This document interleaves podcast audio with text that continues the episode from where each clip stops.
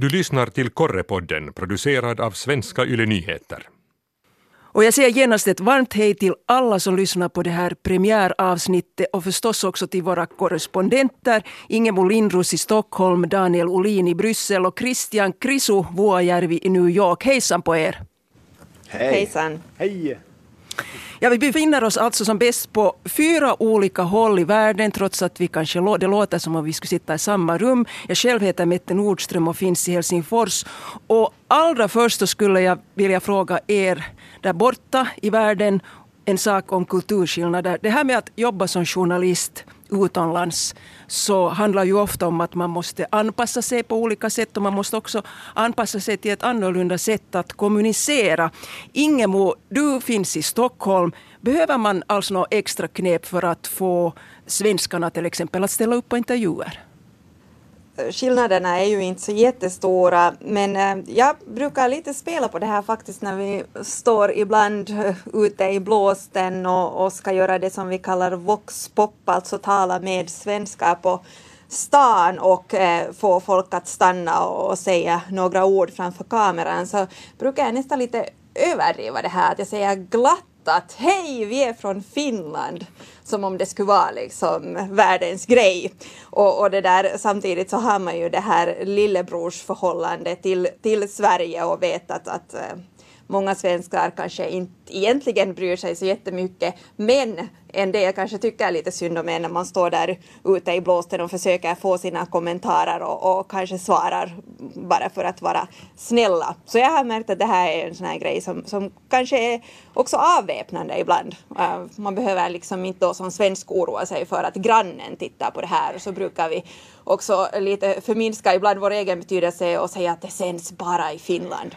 Så det här har varit ett knep som uh, hjälper och som förstås är en sanning med modifikation i, i dagens värld när, när allt innehåll ju ändå kan hittas på webben och så vidare. Ja, Chris i New York, hur det med amerikanerna? Ropar du också glatt där att hej, att jag är från Finland och så blir de genast charmade? No, delvis så kan jag nog uh, tycka att det där låter lite bekant för att uh, ibland har jag till och med kommit med en, med en liten lögn, det vill säga att vi har kommit hela vägen, eller jag har kommit ända från Europa och norra Europa, från Finland för att eh, få, få just din kommentar. Men, men, men överlag så, så att få kommentarer av mannen eller damen på, gat, på gatan, det vill säga vad vi kallar för, för voxpop, så det är nog kanske inte så himla knepigt. Eh, det är förhållandevis lätt att få den sortens intervjuer och dessutom så är amerikaner i snitt ganska verbala, så det är ett ganska tacksamt projekt och amerikaner gillar att stå framför kameran. Nu generaliserar jag säga, men, men, men sådär som en grov generalisering. Och att amerikaner gillar att uh, ge intervjuer och stå framför kameran beror, jag, beror tror jag dels på att amerikaner har ett bra självförtroende i snitt och dels så övar man sig under skolgången avsevärt mer på att uppträda än vad vi gör hemma i Finland. Men det sagt, så nu kommer också det här men, det är en, sen en helt annan femma om vi talar om intervjuer med experter, med myndigheter, olika organisationer och så vidare, framförallt här i New York. Man svarar inte på mejl eller ringbud och det leder till att min arbetsprocess känns ofta, ska vi kalla det nästan så här löjligt långsam efter just äh, planeringen av, av inslaget, så tidskrävande spännande och ibland då jag blickar bakåt och kollar vad jag producerar så känns det som väldigt ineffektivt fast jag vet att jag har jobbat stenhårt för att få, få de rätta människorna att ställa upp. Mm. Hur är det med dig Daniel? Du finns i Bryssel bland med en massa EU-politiker. Är det så att de jagar dig för att du ska intervjua dem eller, eller, eller tvärtom? Och det är inte bara en massa EU-politiker utan en massa utländska journalister också. Vi är ungefär tusen utländska journalister i Bryssel som bevakar EU. Och ibland så skulle jag nog gärna vilja att det skulle stå på mitt visitkort kanske BBC eller tyska ARD eller France 2 istället för YLE, inte för att det är något fel på YLE, men då skulle nog flera dörrar öppnas för det är nog så att det finns väldigt olika nivåer av journalister i den här staden och olika nivåer också av politiker. Det finns ungefär av de här tusen journalisterna så finns det kanske 10-20 som är de utvalda, de som verkligen får, får liksom information serverade på en EU-bricka och kommer in i de där fina salongerna och, och det är de, de här tio journalisterna som man då läcker uppgifter och det är frågor om journalister från stora länder, stora mediebolag, journalister som har varit här väldigt länge. Sen när vi ser på de här politikerna så finns det då flera nivåer som jag sa, det finns, det finns EU-parlamentarikerna, de finländska, de vill gärna ställa upp för och berätta vad de sysslar med.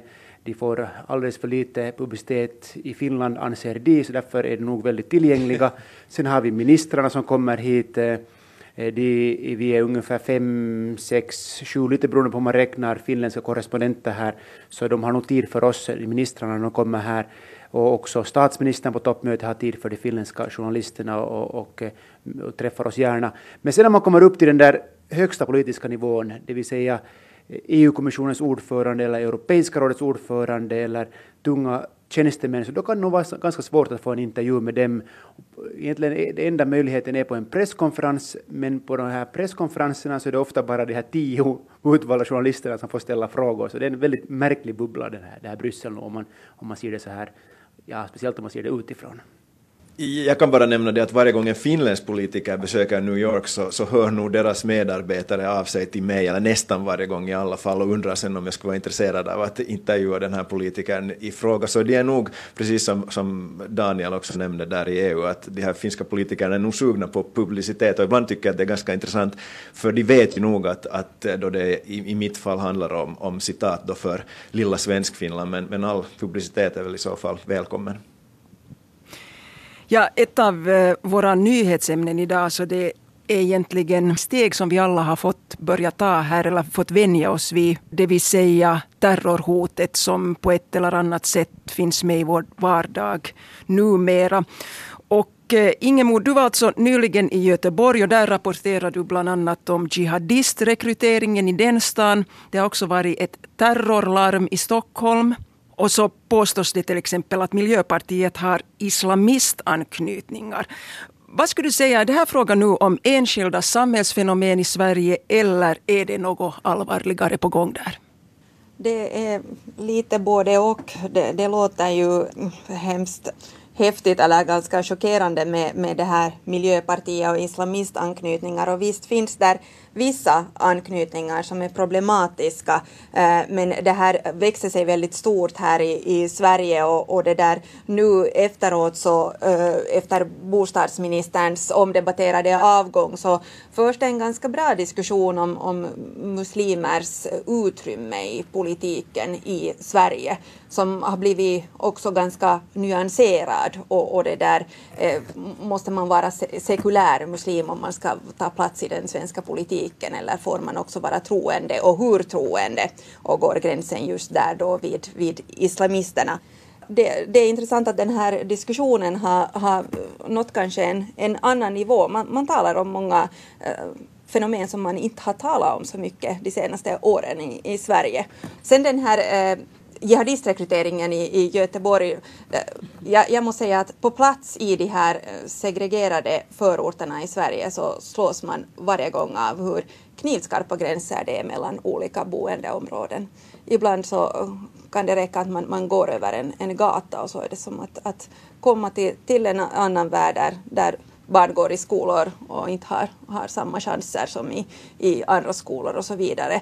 Och det här är ju en sak som eh, det, det, diskuteras visst, men det är ju eh, så att, att det finns helt för lite recept för man ska, vad man ska göra åt det här. Och det, det här är ju kanske någonting som, som man skulle måste diskutera jättemycket mera i, i Sverige än vad man, vad man gör nu. Och de här områdena som, som jag besökte, det handlar ju om områden med 102 språk på 7000 invånare. Eh, Daniel, det här med segregering och förorter torde vara bekanta saker också i Bryssel. Du rapporterade från den här förödande terrorattacken i stan i slutet av mars. Hur mycket känner man ännu av den här terrorattacken så där i, i stadsbilden? Jag skulle haka på det som Ingemo sa om, om de här olika gränserna inom en stad. Det ser man väldigt, väldigt tydligt här i Bryssel. Eh, här är det egentligen eh, inom ett kvarter kan det finnas väldigt olika samhällen och, och när man talar om förorten Molenbeek så är det ingalunda fråga om en förort utan det är en central stadsdel mitt i Bryssel. Det är också i, mitt i Bryssel, i centrum av Bryssel som de här terroristerna höll till. Hur mycket man ser det i Bryssel idag? Jo, man ser det väldigt mycket. Eh, Flygplatsen fungerar inte normalt ännu. Alla bilar som åker till flygplatsen granskas. Eh, det finns en tillfällig avgångsterminal som är ett stort tält, så där det finns väldigt långa köer. Och ska man flyga från Bryssel måste man vara i god tid på flygplatsen. I alla metrostationer är nu öppna Men igår när jag kom från Storbritannien och eh, Eurostar-tåget stannade i Gare du Midi som är den eh, största tågstationen i Bryssel, så det första jag såg från tågfönstret var två militärfordon. Eh, så det är nog väldigt tydligt att, att läget är på här i Bryssel fortfarande. Eh, när jag sedan en stund senare åkte ner till metron så framför mig i rulltrapporna hade jag fyra tungt beväpnade soldater och två tungt beväpnade poliser och i metrovagnen stod det bredvid mig en, en soldat med ett stormgevär och, en, eh, i, och i handen och ett, en pistol i hölstret. Så det är nog väldigt tydligt det här att, att, att det är, läget är på och varje dag nästan så gör polisen olika tillslag i Bryssel och det här är någonting som eh, de belgiska medierna bevakar väldigt, väldigt mycket just nu. Mm. Du pratar om polisens tillslag, men hur mycket diskuterar man till exempel den belgiska polisens ansvar och effektivitet när det gäller just terrorhoten och, och de här terrorattackerna? Väldigt mycket. Eh, det, man fyller nog tidningarna och nyhetssändningarna med, med, eh, fortfarande med det här efterspelet och också med kritiken mot säkerhetstjänsten här och också mot den polismyndigheten, eller egentligen är det väldigt, eh, består det av väldigt många myndigheter här i Belgien och det är det som gör det så väldigt svårt. Ett eh, bra exempel är att, att Le Soir, eh, den största franskspråkiga tidningen här i Belgien, så deras chefredaktör skrev här i veckan en, en ledare där, man, där hon sa att det inte är frågan om panik, men snälla schweizare, hjälp oss att att lära oss hur vi ska samarbeta över språkgränserna. Fransmännen kommer att lära oss hur vi ska börja samarbeta mellan polismyndigheter och så vidare. och så vidare. Hon, be, hon begärde helt enkelt hjälp från, från övriga EU-länder för att de ska hjälpa Bryssel att kunna förhindra sådana attacker i fortsättningen. Och förra veckan ställde jag en fråga till Belgiens inrikesminister Jean Jambon att hur, hur allvarligt är läget, att hur, stor, hur bekymrad är han över att det skulle kunna komma nya attentat i Bryssel. Han sa att det här är något som, som bekymrar honom och de måste ha eh, sätta väldigt mycket mer resurser på det här för att kunna undvika det här. Så, så det är helt klart att, att, eh, att även om, om, om läget nu, om man har gripit de här terrormisstänkta som, som utförde det här, så finns det flera, flera hundra jihadister eh, som har rest från Belgien till Syrien eller Irak och många av dem har också kommit tillbaka. Så de har nog, den belgiska myndigheten och polisen har nog väldigt mycket att göra fortfarande. Terrorhotet har ju dominerat amerikansk politik kan man säga ända sedan VTC-attackerna. Krisu, vad är intrycket i USA? Tycker man att européerna har klarat av det här terrorhotet som vi har här? Mm, lite förenklat så är väl svaret nej.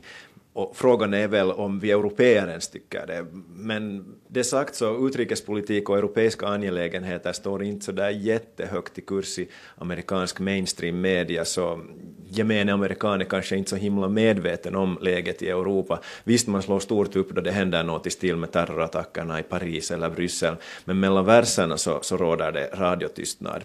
Men om vi talar om toppolitikernas inställning så finns det nog en, en ganska stor variation. President Obamas linje har ju varit att USA ska samarbeta med andra länder i frågor som internationell terrorbekämpning. Eh, sen finns det de som motsätter sig att USA agerar världspolitik och polis ska jag säga, och, och tycker att andra nationer får klara sig bäst själva. Och sen i andra änden av spektret så har vi politiker som Ted Cruz vars lösning på terrorhotet är att, eh, eller skulle vara att släppa ner bombmattor över Syrien och andra ställen där till exempel Islamiska staten håller till. Eh, Donald Trump har ju använt eh, terrorattackerna i Paris som exempel många gånger på att liberala vapenlagar är, är, är någonting bra. Och, och han har sagt att uh, om man i Paris skulle ha haft folk med, med vapen till handa så skulle det inte ha varit en så stor katastrof som, som det blev. Men överlag så är min känsla nog den att vem än som efterträder Barack Obama så kommer USA att ta en aktivare eller till och med aggressivare roll i, i den internationella terrorbekämpningen. Uh, det är ju ingen hemlighet att exempelvis Hillary Clinton åtminstone tidigare varit en avsevärt större, ska vi kalla det, krigshök än, än Obama. Amerikanerna har ju stoltserat ganska länge att, att där inte egentligen har skett några större terrorattentat sen VTC-attackerna. Men har man börjat se annorlunda på det här nu i och med Islamiska staten och i och med att så mycket av rekryteringen till exempel sker via nätet? Mm, oh ja. Eh, attackerna i Europa och också terrordådet i San Bernardino i, i Kalifornien har nog rivit upp gamla 9-11 sår. Eh, terrorhotet är vid sidan om den egna personliga ekonomi den fråga som oroar amerikanska väljare allra, allra mest. Sen går ju åsikterna isär om hur, hur det här hotet ska bekämpas. Efter 9-11 gav man ju i USA till exempel eh, NSA utökade befogenheter för avlyssning, men det har ju visat sig att det har varit ett oerhört ineffektivt grepp. Men på, på många håll har man faktiskt skridit till åtgärder och man tyr sig numera betydligt oftare till, ska jag kalla det, mjukare metoder. Jag besökte Minneapolis för ungefär ett år sedan och i Minneapolis finns USAs största somaliska population. Och en handfull av de somaliska invandrarna tog värvning i Islamiska staten för ungefär ett par år sedan och det har man reagerat där snabbt på. För nu samarbetar skolor, poliser, moskéer, föräldraföreningar och så vidare med varandra för att mota Olle vid grind. Det handlar i fallet då i Minneapolis om mer öppenhet helt enkelt från alla parters sida. Och, och åtminstone de här första tecknen har varit ganska positiva. Det har visat sig vara ett förhållandevis effektivt sätt att förhindra att ungdomar, framförallt unga män, marginaliseras. Så att det, det blåser nog eh, nya vindar i, i fråga om, om terrorhotet och hur det ska bekämpas i USA.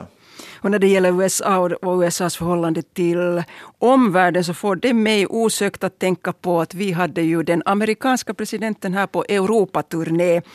Och eh, han talar varmt för europeisk enighet. Daniel, hur övertygande lät det här i en EU-korrespondents öron? Ja, det har ju alltid nog en tyngd förstås när USAs president kommer till, eh, till Europa och åker omkring här och de europeiska medierna bevakar ju hans besök väldigt noggrant. Men eh, det europeiska bygget det krackelerar, det vet vi ju alla. Det finns väldigt många olika åsikter inom EU, 28 medlemsländer. Det finns olika eh, inte bara åsikter utan det finns olika nivåer också inom EU just nu. Det finns de som talar om en djupare integration, det finns de som inte vill ha någon EU överhuvudtaget utan vill att EU ska upplösas. Många av dem finns bland annat i Storbritannien. Eh, det, det är nog kanske det som, som, som Obamas besök egentligen, vad han avsåg med sitt besök var förstås att påverka britterna och han vill ju nog att eh, Storbritannien ska hållas kvar i EU och i, jag var faktiskt då i Storbritannien när han besökte besökte Europa och där finns, fick det nog väldigt, väldigt mycket publicitet det här, det här besöket och, och också gav vind i seglen för den kampanjen som vill att Storbritannien ska stanna kvar i, i EU. Sen kan man ju också säga att, att om fastän inte Obama har varit så väldigt stor eh, Europavän, han har visst han besökt Europa men han har koncentrerat sig väldigt mycket på, på andra eh, världsdelar under sin tid som president, så visst har det också säkert en stor betydelse för USA att, att det finns ett enigt Europa, det finns ett, ett EU och det finns ett Europa som, där man då har en enighet som, som också USA behöver. Eh, men jag tror att den här britt, brittiska väljarna, de, de lyssnar nog väldigt noga på, på vad Obama hade att säga. Ja, Kriso, eh, tror du att det här var genuint intresse för, för utvecklingen på den gamla kontinenten eller handlar det kanske mer bara om eh, handelsintresse och intresse av att, att eh, vissa militära operationer och sånt här, att Europa hänger med på dem? Det är, det är nog en, en, bra fråga, men, men garanterat så, så den andra delen av, av, din fråga, det vill säga att uh, USA och Obama då är, är oroade över vad som skulle hända om uh, Storbritannien skulle välja ett utträde ur, ur, EU, vad det skulle ha för konsekvenser på det, på det globala planet, för att eh, EU är trots allt, eh, och många EU-länder och inte minst Storbritannien, en, en viktig allierad för, för, USA. Men som jag redan konstaterat, så är, om vi talar om genomsnittsamerikaner, så de är ju inte över hövan oroade för eh, vad som händer i Europa. Det är liksom personliga ekonomin som, som är nummer ett, så är det bara. Men, men i, i, Washington så finns det en klar oro att samarbete inom Europa håller på att rasa samman och, och som du nämnde så ett brittiskt utträde ur EU så befarar man här att ska leda till att andra länder går samma väg och att det skapar ytterligare sprickor i, i Europa. Och, och som du också konstaterar så finns det ju en risk att Brexit, om vi då kallar det det, leder till eh, konsekvenser för globala ekonomin och finansmarknaderna. Och som Daniel också var inne på så Obama har inte varit särdeles aktiv i europeiska frågor under sina år som president. Han har ju satsat avsevärt mer tid på att utveckla samarbetet eh, i östra delarna av Asien som är, det bör väl sägas, mer dynamiskt ekonomiskt än, än Europa. Så att, eh, det, det, är svårt att säga men, men definitivt så är man nog bland toppolitiker oroad över vad som sker om Storbritannien väljer att eh, gå ur EU. Och det här britternas eventuella utträde ur EU, eventuella säger jag, så tycks också påverka svenskarna, eller hur Ingemo? Det fanns en opinionsundersökning nyligen som visar att svenskarna i högre grad, eller åtminstone en majoritet av de tillfrågade, skulle vilja lämna EU ifall britterna gör det. Hur hänger det här nu ihop med, med den allmänna politiken i, i, i Sverige? Det är lite svårt att äh, säga hur det hänger ihop faktiskt och, och, jag hörde lite kommentarer på, på den här opinionsmätningen och, och, då var det många som bedömde att skulle man ställa frågan i så att säga en, en verklig situation och, om, om man hade ett sånt här, sånt här scenario att, att skulle Sverige alltså på riktigt då lämna unionen så skulle man kanske ha en helt annan diskussion om vad det skulle innebära och skulle man i så fall då våga ta den risken. Och eh, dessutom så måste jag säga att eh, EU har ju överlag diskuterats väldigt lite i Sverige förutom då under riktigt det senaste året på grund av flyktingkrisen. Nu har man ju eh, haft, haft EU uppe på ett helt annat sätt men om jag tänker tillbaka på valet till Europaparlamentet för eh, två år sedan så eh, var det mycket, mycket mer bevakning i Finland medan det här i Sverige kallades för supervalåret. Man talade knappt om EU-valet utan det var som en början på en lång valrörelse som egentligen då skulle handla om riksdagsvalet i Sverige. Ibland så tror man, och man hör sägas också här, att svenskarna kanske känner bättre till de amerikanska delstaterna än, än de andra medlemsländerna i, i EU. Och, och, det kan gott stämma, alltså väldigt lite har man talat om EUs betydelse överlag. Det är då närmast i fråga om den här flyktingkrisen. Så, så om man då hade en sån här debatt på allvar så tror jag att, att kanske resultatet skulle, skulle vara ett annat och svenskarna kanske ändå skulle vara för, för att stanna i EU. Det var intressant för ett år sedan när det var eh, parlamentsval i, i Storbritannien följde med den svenska bevakningen de sände, SVT sände till exempel från Storbritannien live hela kvällen. Det var väldigt många svenska journalister på plats i London. Eh, det finns en, svenskar har en, en, speciell, en speciell relation med Storbritannien om man jämför med, med finländarna som kanske inte är lika intresserade av det som händer, händer i London. En annan intressant poäng här är det att, i, att idag så hör ju inte då varken Storbritannien, Danmark eller Sverige till euron och eh, svenskarna har heller inget intresse att, att, att, ha euron som valuta. Däremot finns det väldigt många andra länder som gärna skulle vara med i, i eurozonen som inte ännu har fått på grund av deras ekonomi inte håller, men som gärna skulle vara med. Nå, om Storbritannien då lämnar EU, så då, skulle då finns det det som talar om att om tio år så har vi då väldigt många eh, euroländer, nästan alla EU-länder har euro som valuta, förutom då Danmark och Sverige. Och Danmark är ett sånt halvmedlemskapsland, för Danmark har vissa opt-out som det heter. De har, de har förhandlat en ganska så bra eh, position inom EU. Och det här är något som man lite skojar här i Bryssel, att den dagen när, när Sverige är det enda EU-landet utan euron, så då, så då så kommer de att vara illa ute. Och det här är något som, som när man ställer den här frågan till Sverige ser de att det här skulle vara en, en mardröm. Det kommer att vara väldigt spännande tider fram till den här folkomröstningen i Storbritannien som ju är i slutet av juni, eller hur Daniel? 23 juni, dagen före midsommar, det är ungefär då när finländarna packar sin bil och börjar åka till stugan, värma bastun och, och eh, sätter sig med sina tjocka jackor framför brasan och eh, försöker fira midsommar fast det är iskallt i Finland. Det är då som britterna går och röstar. Och det är då som du också jobbar. och många, då kan jag inte låta bli att säga att återgå egentligen till det här korrespondentjobbet, för väldigt många tror ju att det är riktigt glamoröst. Men hur är det nu egentligen om vi tar till exempel det här med praktiska arrangemang och ska vi till exempel ta distanser. Krisu, du bor och jobbar i Brooklyn. Kan du berätta för oss alla hur länge det tar för dig att komma till exempel till Manhattan?